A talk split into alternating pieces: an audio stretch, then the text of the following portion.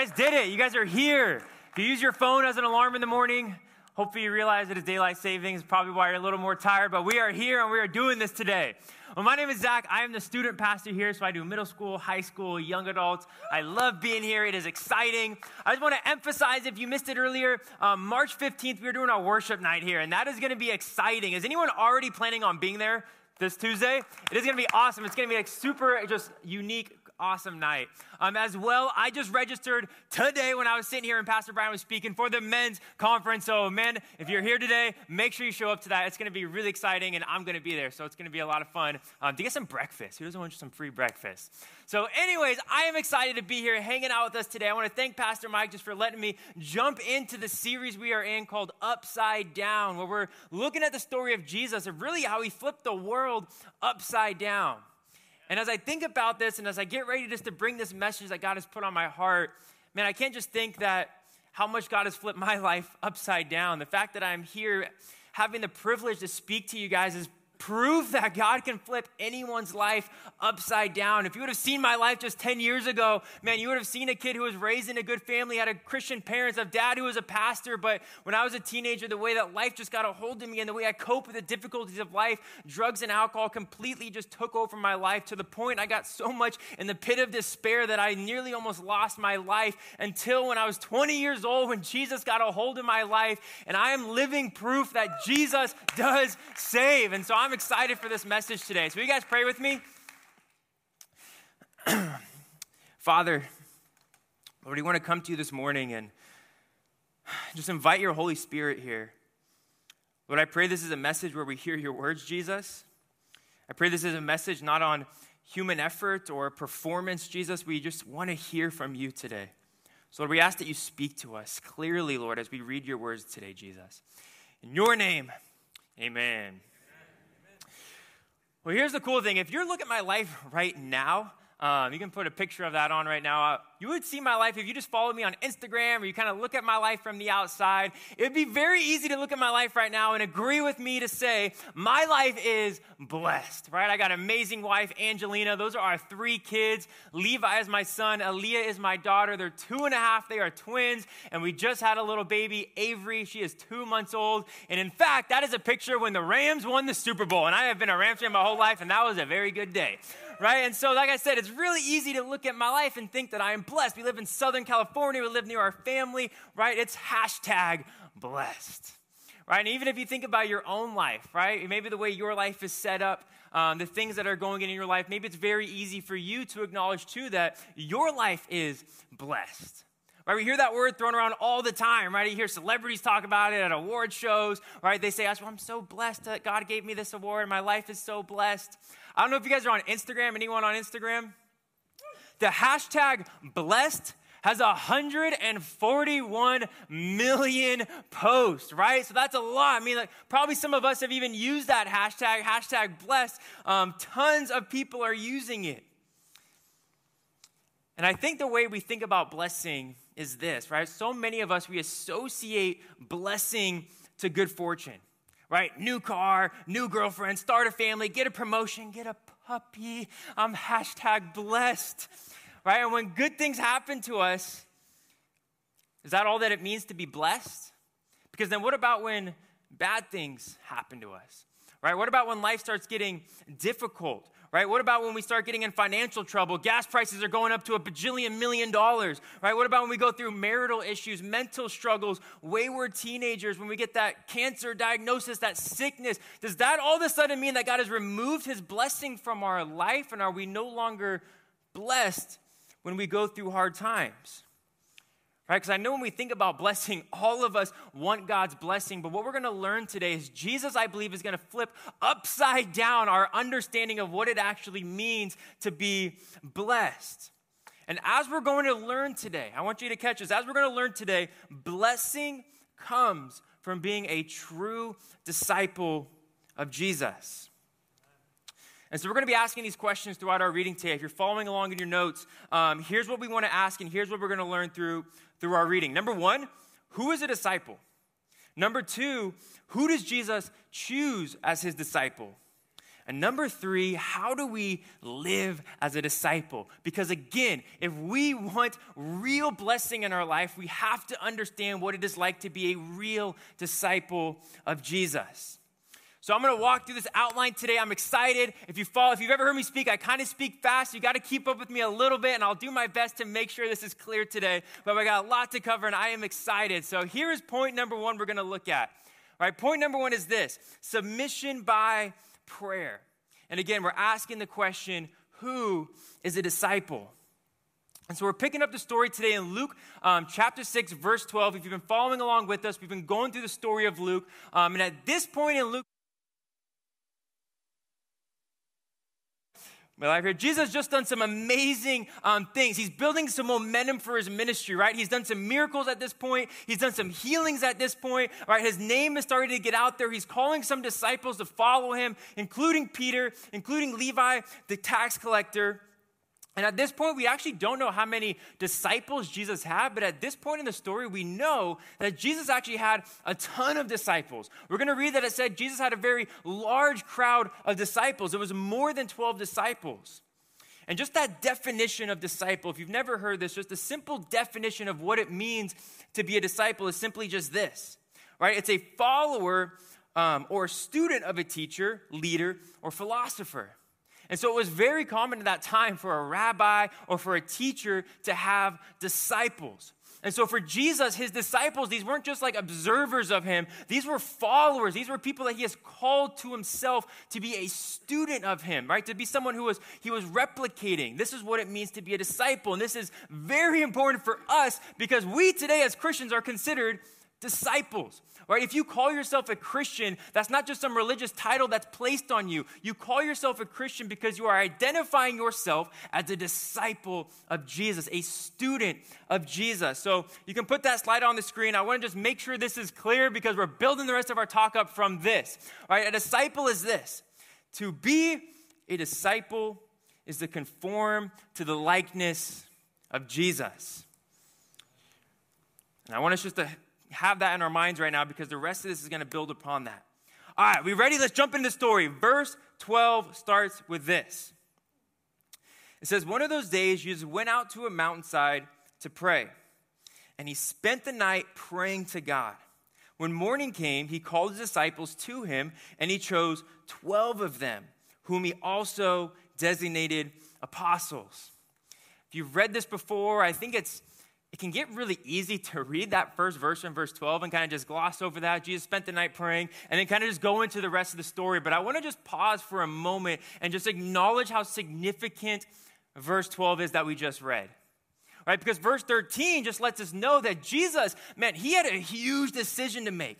Right? It said he was going to choose his 12 apostles. And the reason this was such a, a big decision is because these 12 apostles that Jesus was choosing for himself, right? These were the 12 special guys that Jesus was going to kind of bring into his inner circle.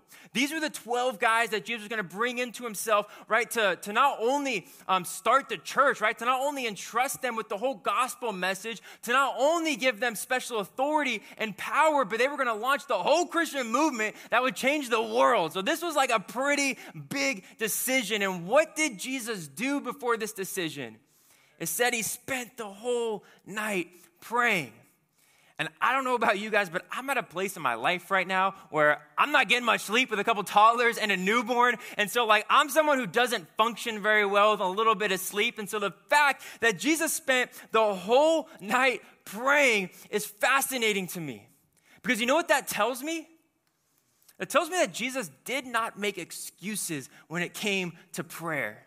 I mean, just think about this for a second. Think about in Jesus' life right now. Crowds of people were following him. His name was getting out there. He had tons of disciples. Just think how easy it would be for Jesus if you were him to start making excuses, right? Knowing he has a big decision, could have spent like five minutes, Jesus kind of just, you know, or Father, just give me the right, you know, understanding of who I'm supposed to pick. Um, amen. I know I got a big day tomorrow. I got to do some healings. I got to do some teaching, right? There's going to be crowds of people. I got to make sure I get my sleep, right? It would have been very easy for Jesus to make excuse on this night, but what did he do? Instead, he spent the whole night praying. And I can't help just imagine that during those, you know, eight, ten hours or so that, in, that Jesus was in in prayer, that he was bringing each disciple by name to the Father and going over each disciple by name, going, Father, is this who you want to choose as one of the 12? And so Jesus prays this and he doesn't make an excuse. And I think for us, if we are again are considered disciples, the spiritual logic here for us, I think is so obvious. If prayer played a significant role in the life of Jesus, how can we expect blessing in our life if prayer does not play a significant role in our lives? right? Dependent, focused prayer, right? Our prayer life can't just consist of these cute little like dinner prayers and these prayers we rehearse before we go to bed and just expect that to be, you know, us to have this amazing relationship with God, right? If we are students of Jesus, we have to make time, even when it's not convenient, for real, dependent, focused prayer. And I have to just say the reason I'm spending a little bit of time on this verse, because as I was studying this, as I was praying through this, man, this is where the Holy Spirit hit me the hardest and challenged me the most with. Because here's the truth all of us got areas where we need God, right? All of us, we got circumstances that are outside our control. All of us have big decisions. All of us have problems and challenges. And how many of us have a family, have children, right? All of us have areas where we need to pray. And I know it's so easy to make excuses and to get busy with life and kind of just put prayer as just a little category of our life. But Jesus, He never made excuses when it came to prayer. He didn't wait for it to be convenient. He made time for prayer. You guys, this is spiritual warfare we're talking about, and it is prayer that is our weapon. So let me just end by saying this on this point. You cannot be a disciple without dependent prayer. Right? Prayer is what makes us like Jesus. So number 1, prayer by or submission by prayer. We said, who is a disciple? We said we answered that question by saying a student of Jesus, and it's prayer that conforms us to the likeness of Jesus. So again, if you're following along, the application here, the action point um, is hopefully very simple. Is this: make time for real prayer. Don't make excuses. Right? Let's submit ourselves to these real dependent prayers where we have these moments where we can just cry out and talk to God. Make time for real prayer. Let's continue on. Let's talk about point number two. It's called the chosen. And we're asking, or we're asking the question, who is chosen as a disciple? So here's how the story continues. It says this in verse 13, um, recapping what I just read. It says, When morning came, he called his disciples to him, and he chose 12 of them, who he also designated apostles. Simon, who he named Peter, his brother Andrew, James, John, Philip, Bartholomew, Matthew, Thomas, James, son of Alphaeus, Simon, who was called the Zealot, Judas, son of James, and Judas Iscariot, who became the traitor. Now, what I love about this, if you don't know this, is these guys, these were just some straight up country boys, right? These were just some, four of them were fishermen. One of them was a hated tax collector, right? None of these guys were anything special, right? They weren't scribes, they weren't rulers, they weren't rich, right? They were nothing, they were nothing of any importance, right? What we read later in scripture, they actually call these guys ordinary, unschooled men. And when I think about who Jesus chose to be a part of his team, I don't know if you guys have did this when you were younger, but I think back to like when I was in middle school. Anytime we played sports, like it was during PE or maybe it was just some pickup sports, um, what would always happen is two team captains would be chosen, and those two team captains would one by one go down the line and choose the kids to be on their team. Now, anytime that happens, here's how it always goes, right? It's always the biggest, the most dominant, the most athletic people that are picked first, and it's always like the least athletic, the least, the weakest is always kind of picked last. Now, when I was younger, I'm 6'4 now, but I'm gonna let you guess which one of those is me. It is the smallest one. I was the shortest guy. I had like one armpit hair my freshman year of high school, right? It took me a while to catch up to everyone. I was always small. I was, it took me like my junior year of high school until I finally started growing. And so when it came to being picked for like sports like that, even though I was athletic and I played sports, I was never the first one picked. And all of us know it doesn't feel good not to be to be wanted. I mean, just think about it. Anytime we assemble a team for anything, anytime we're trying to win, what makes the most sense? You pick the most dominant people to be on your team first with the expectation that they're going to be the ones to help you win. What no one does is no one picks the weakest and the least of people to be on their team first, unless you're God. Unless you're Jesus. I want to read you a quote right now from Oswald um, Chambers. If you don't know who that is, just listen to this quote because he says it so much better than I can say it. He says, God can achieve his purposes either through the absence of human power and resources or the abandon, abandonment of reliance on them. All through history, God has chosen and used nobodies because their unusual dependence on Him made possible the unique display of His power and grace. He chose and used somebody's only when they renounced their dependence and their natural abilities and resources. See, what makes God so amazing is He doesn't choose us to be a part of His team based on our abilities, He chooses us based on our humility. And I believe this is so significant for us to hear because if I'm being honest, I think all of us would admit that we all have areas in our life where we feel inadequate. Right? Maybe some of us are here this morning and we're feeling inadequate to be the kind of leader that we want to be. Maybe we're feeling inadequate to be the kind of parent we want to be. We're feeling inadequate right now to be the spouse we want to be. I'm sure there's some of us who are feeling just simply inadequate to be the kind of Christian that we want to be. And if we don't feel that at all right now, if we're like, I got everything together, and I got bad news for you, you're actually disqualifying yourself to be a part of Jesus' team. Because inadequacy, I believe, is actually the doorway to humility. And what I mean by that is when we come to a place in our life, maybe we're broken enough, where we're humble enough to actually say, God, I am not enough without you. You know what that does for us? That causes us to lean into God more. That causes us to pray harder. That causes us to seek harder. That causes us to ask God for more grace. And that leads us to a place of humility. So here's the question Who is chosen as a disciple? God chooses the humble. So, the action point here, again, I think is very simple for us. Just offer yourself as available to God. Right? Again, what's so amazing about God is He doesn't require much from us. He just requires that we come to Him with a completely humble heart and just say, Here I am, God, use me. I don't know how you can use me. I, I don't feel like I'm that great, but I know you are great, God. Use me however you want. Right? We believe there's two big areas. Like, there's really two areas where God can use you. It's out in the world. It's making yourself available with your friends, at your coworkers, at your job, with your family, and saying, you know what, God, use me. I'm going to start every day and just use me to make a difference in someone's life today.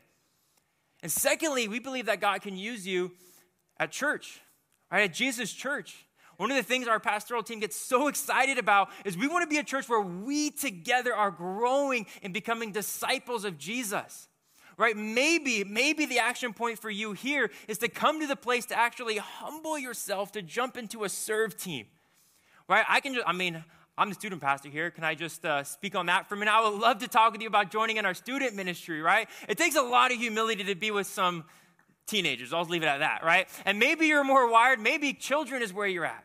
I know Pastor Stephanie would love to talk with you about what it looks like to get plugged in and making a difference in a child's life, right? We have a Sunday guest service team that you can serve here. There are tons of areas where you can come to a place and just say, you know what, God, I'm going to humble myself to say, you know what, it's time for me just to start serving you and serving your church, right? Just ask yourself, make yourself available to God, offer yourself as available to God.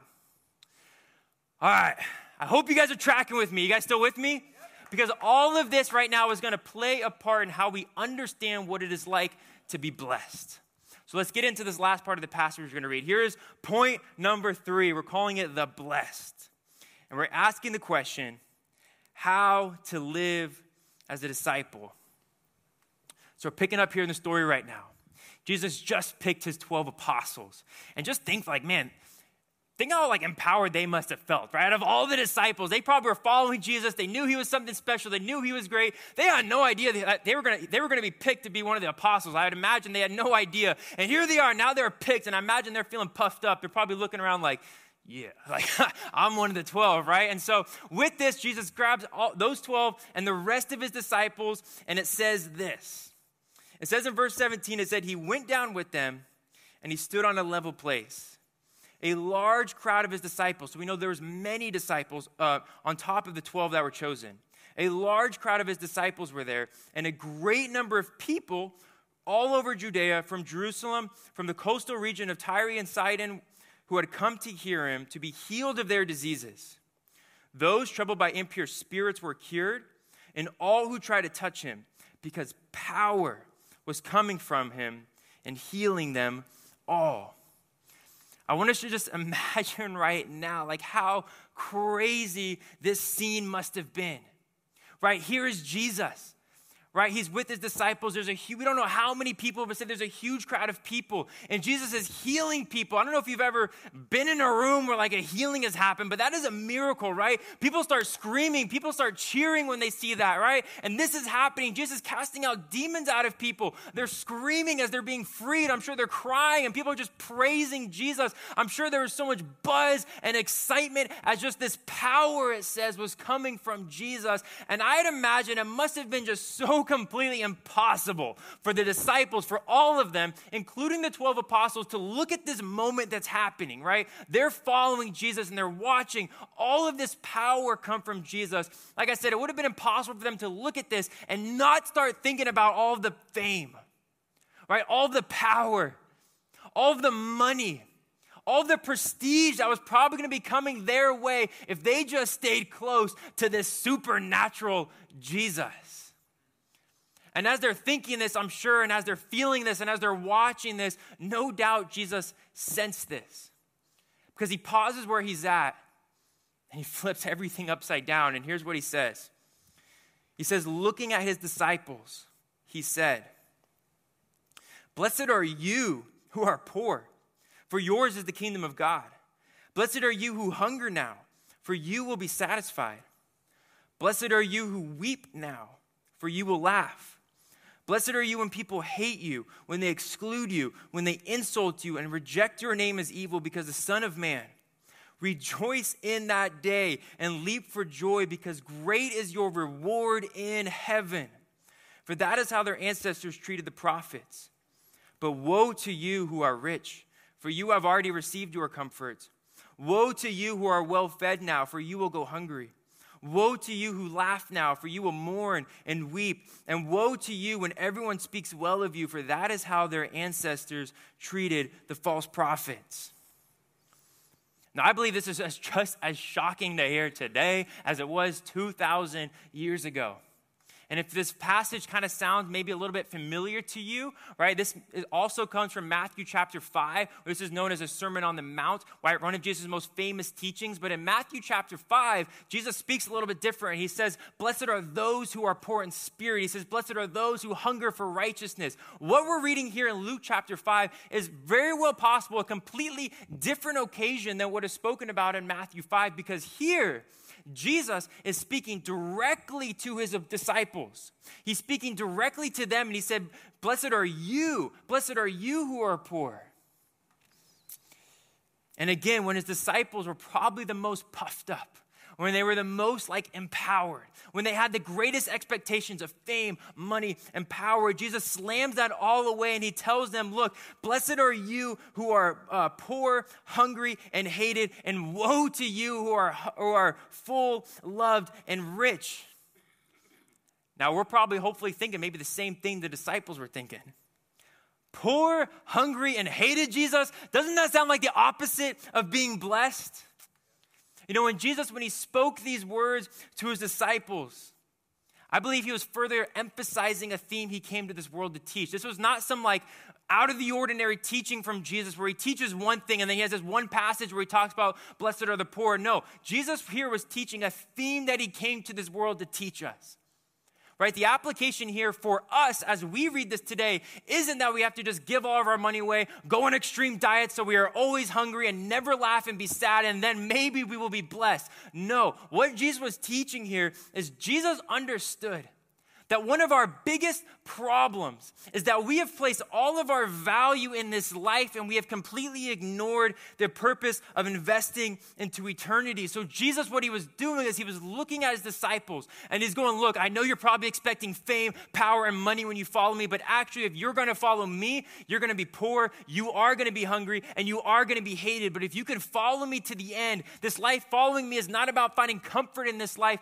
Following me is about having the glory of eternity promised to you. I think of it kind of like this a little bit. If you're a parent or you're a grandparent in this room, or you're an uncle or an aunt or something like that, you, you'll, you'll understand a lot what I'm saying right here. But when a young person starts to make some money, right? How, much, how many of you guys know the importance of teaching that young person to start saving, right? To start investing into their retirement. I believe all of us would agree how foolish it would be, right, for a young person to start making some money and for the, I don't know, 40 years they're working, just say, hey, you know what? Spend all of your money day to day because you're gonna have way more fun, right? We know that would be horrible, right? Because retirement is coming, and even though you might have fun now, you're ruining your life later, right? None of us would teach a young person that. The truth is, Jesus, when he came to this earth, he spoke to us like little children. He was trying to just help us understand that we are not to place all of our value in this life because Jesus said, It is eternity where I am calling you home. So, number three, the blessed, right? How do we live as a disciple? The answer here is eternal living over temporal living. So, again, the action point here, I hope, is, is simple for us to grasp. I'm going to explain this here. The action point, the application, is to make the decision to invest into eternity. And I want to kind of just end today by giving you this illustration to hopefully bring it all together. Um, this is not my sippy cup to drink out of, if you're wondering why I was sitting up here. This is actually my children's sippy cup. Um, you can put a picture up there of my kids right here. This is, this is again, this same, same awesome Rams. They had to flex as much as I could with the Rams winning. But, uh, anyways, they're about two and a half right now. Right, they did this a lot, and it was really annoying when they were around one and a half years old. Um, is they had sippy cups like this, and so we would give them to them, and it'd be filled with water. And you know, when their cup would get empty, right? They didn't understand what was going on. They didn't understand their cup was empty. And they'd be trying to drink from their empty cup, and they would start to get frustrated because it was empty. And me, being their father who loves them, understands that they cannot fill their cup on their own. And so I would try to go to them and I would try to take their cup from them so that I could fill it. But in their little minds, they couldn't understand why I was trying to take their cup from them. So they would scream and they would fight and they would resist with everything they could to hold on to their cup because they were scared to give me the cup and to let go of their cup so I could fill it. I share that with us because I believe this is exactly what it looks like for us right? We are holding on to the comfort of this world and we're squeezing onto an empty cup, not even realizing that our cup is empty. And we hold on to the things of this world so tightly. And what ends up happening because of that is we place our comfort above our commitment to Jesus. See, when that happens, we start saying things like, and we start believing things like, man, you know what? I deserve to be happy. And we start thinking like that, we start to pursue chasing happiness over our commitment to Jesus. We start saying things like, man, I deserve to be healthy. And when that doesn't happen and God doesn't answer our prayers like we expected Him to, we start to get mad and we start to reject God. We start to say things like, man, I deserve for my spouse to love me exactly how I want them to. And when that doesn't happen, we start immediately looking for an escape route. We say things like, man, I deserve to have that house. I deserve to have that job. I deserve to have those perfect kids. And when that happens, we start structuring our life around pursuing those things rather than placing Jesus at the center. It's so easy for us to start placing our comfort above our commitment to Jesus, and we don't even realize that we're squeezing on and holding on to an empty cup when God is wanting to fill it. You see, Jesus, when he came to this earth, he came with a message to proclaim to us. And that message was let go. Let go of this world. Right? Let go. Let go of your insecurities. Let go of your pride. Let go of your plan. Let go of your unforgiveness. Let go of your comfort. Jesus says, let it go. And it's until we come to the place of trusting Jesus and letting go of our cup and stop clinging on to an empty cup. If we cling on to the things of this world, we will never experience true blessing. And when we release our cup to Jesus, you know what that looks like? That looks like completely just surrendering to Him and saying, you know what, Jesus, here's my cup. Here is the world. I don't care what this looks like. I don't care if I never get married. I don't care if I'm poor forever. I don't care if my spouse will never love me the way I want them to. I don't care if you make me move halfway across the world. I don't care, Jesus. I don't care about anything in this world as long as you come first. I cannot live this life without you. And the irony is, when we finally come to a place of releasing our cup, and giving it to Jesus, it is only then can our cup be filled. And I can't explain to you what it's like to feel the presence of God. I can't explain to you exactly with words what it's like to feel that presence. I can just simply try today to do my best to point you how to get there.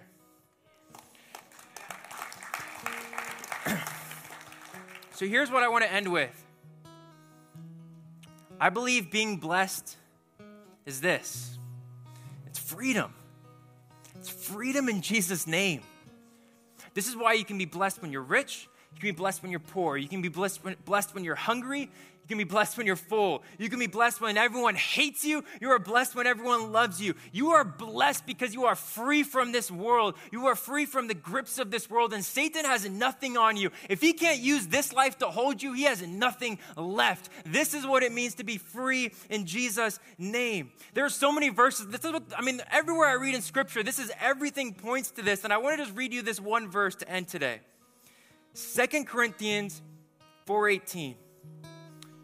It says, For we fix our eyes not on what is seen, but what is unseen. Since what is seen is temporary, but what is unseen is eternal. So let me just ask us this last question, and then I'll, I'll close this out here.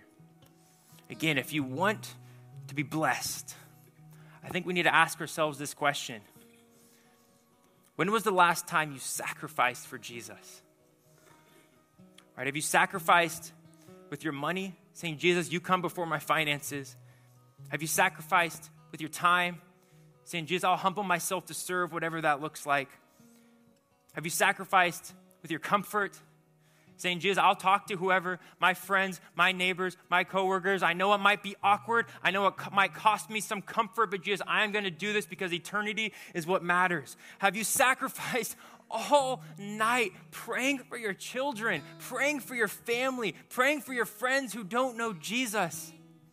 Again, I don't know about you, but that's the one that hits me the hardest. This is where God is speaking to me too.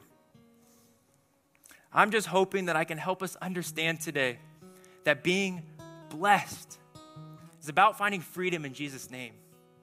Experiencing real blessing is being free from this world and just completely surrendering to Jesus. When we do that, we will experience what it is like to feel real blessing. And so, again, just to recap, here's the action steps for us today the application.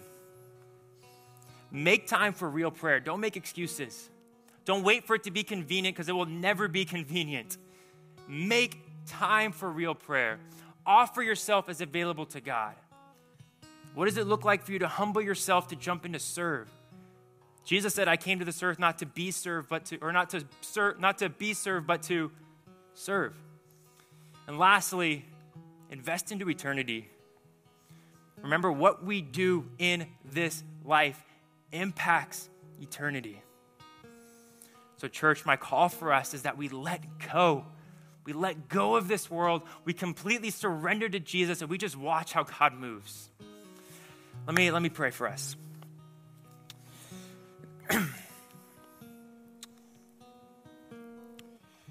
Father, I pray your words are, are heard today. Holy Spirit, you have a way of speaking to our hearts individually. Holy Spirit, you have a way that every single one of us are maybe hearing this message from you today, Jesus, differently. Lord, whatever, however you spoke to us today, Lord, whatever it is that we needed to hear, whatever it is that we need to let go of, God, we ask for your help in this.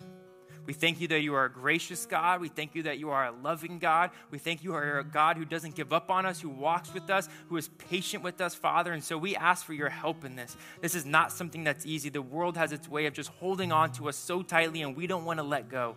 So, Jesus, I just ask that we can begin to find freedom in your name. We thank you for this in your name, Jesus. Amen. well, right now, we're going to kind of end our service and we're going to move into our time of communion. And the reason this is so significant for us is because Jesus wasn't just a great philosopher, he wasn't just a great teacher, he wasn't just a great rabbi, right? Jesus is our Savior. He's the Savior of our sins. He's the Savior of the world. He's the Savior that brings us into eternity.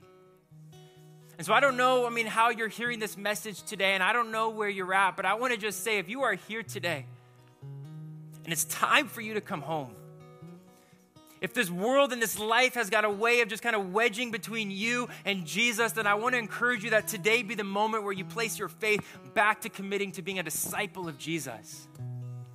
If you're hearing this today and for the first time you're realizing that, hey, I, I need to fully just commit my, I need to stop playing around. I need to just fully commit to this. I can't wait till tomorrow. I'm not going to put off till next week. Today is the day where I'm committing to following Jesus. I'm going to walk you through a prayer right now here in a second.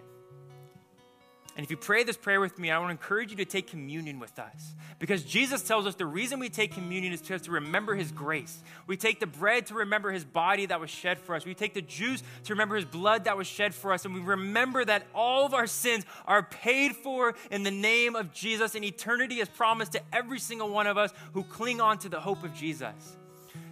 So if you need to make that prayer with me today, I'm going to pray. And after I finish praying, um, you are free to take communion um, as, as, on your own time. So if you need to commit your heart to Jesus today, I, I want to just ask that you pray this with me.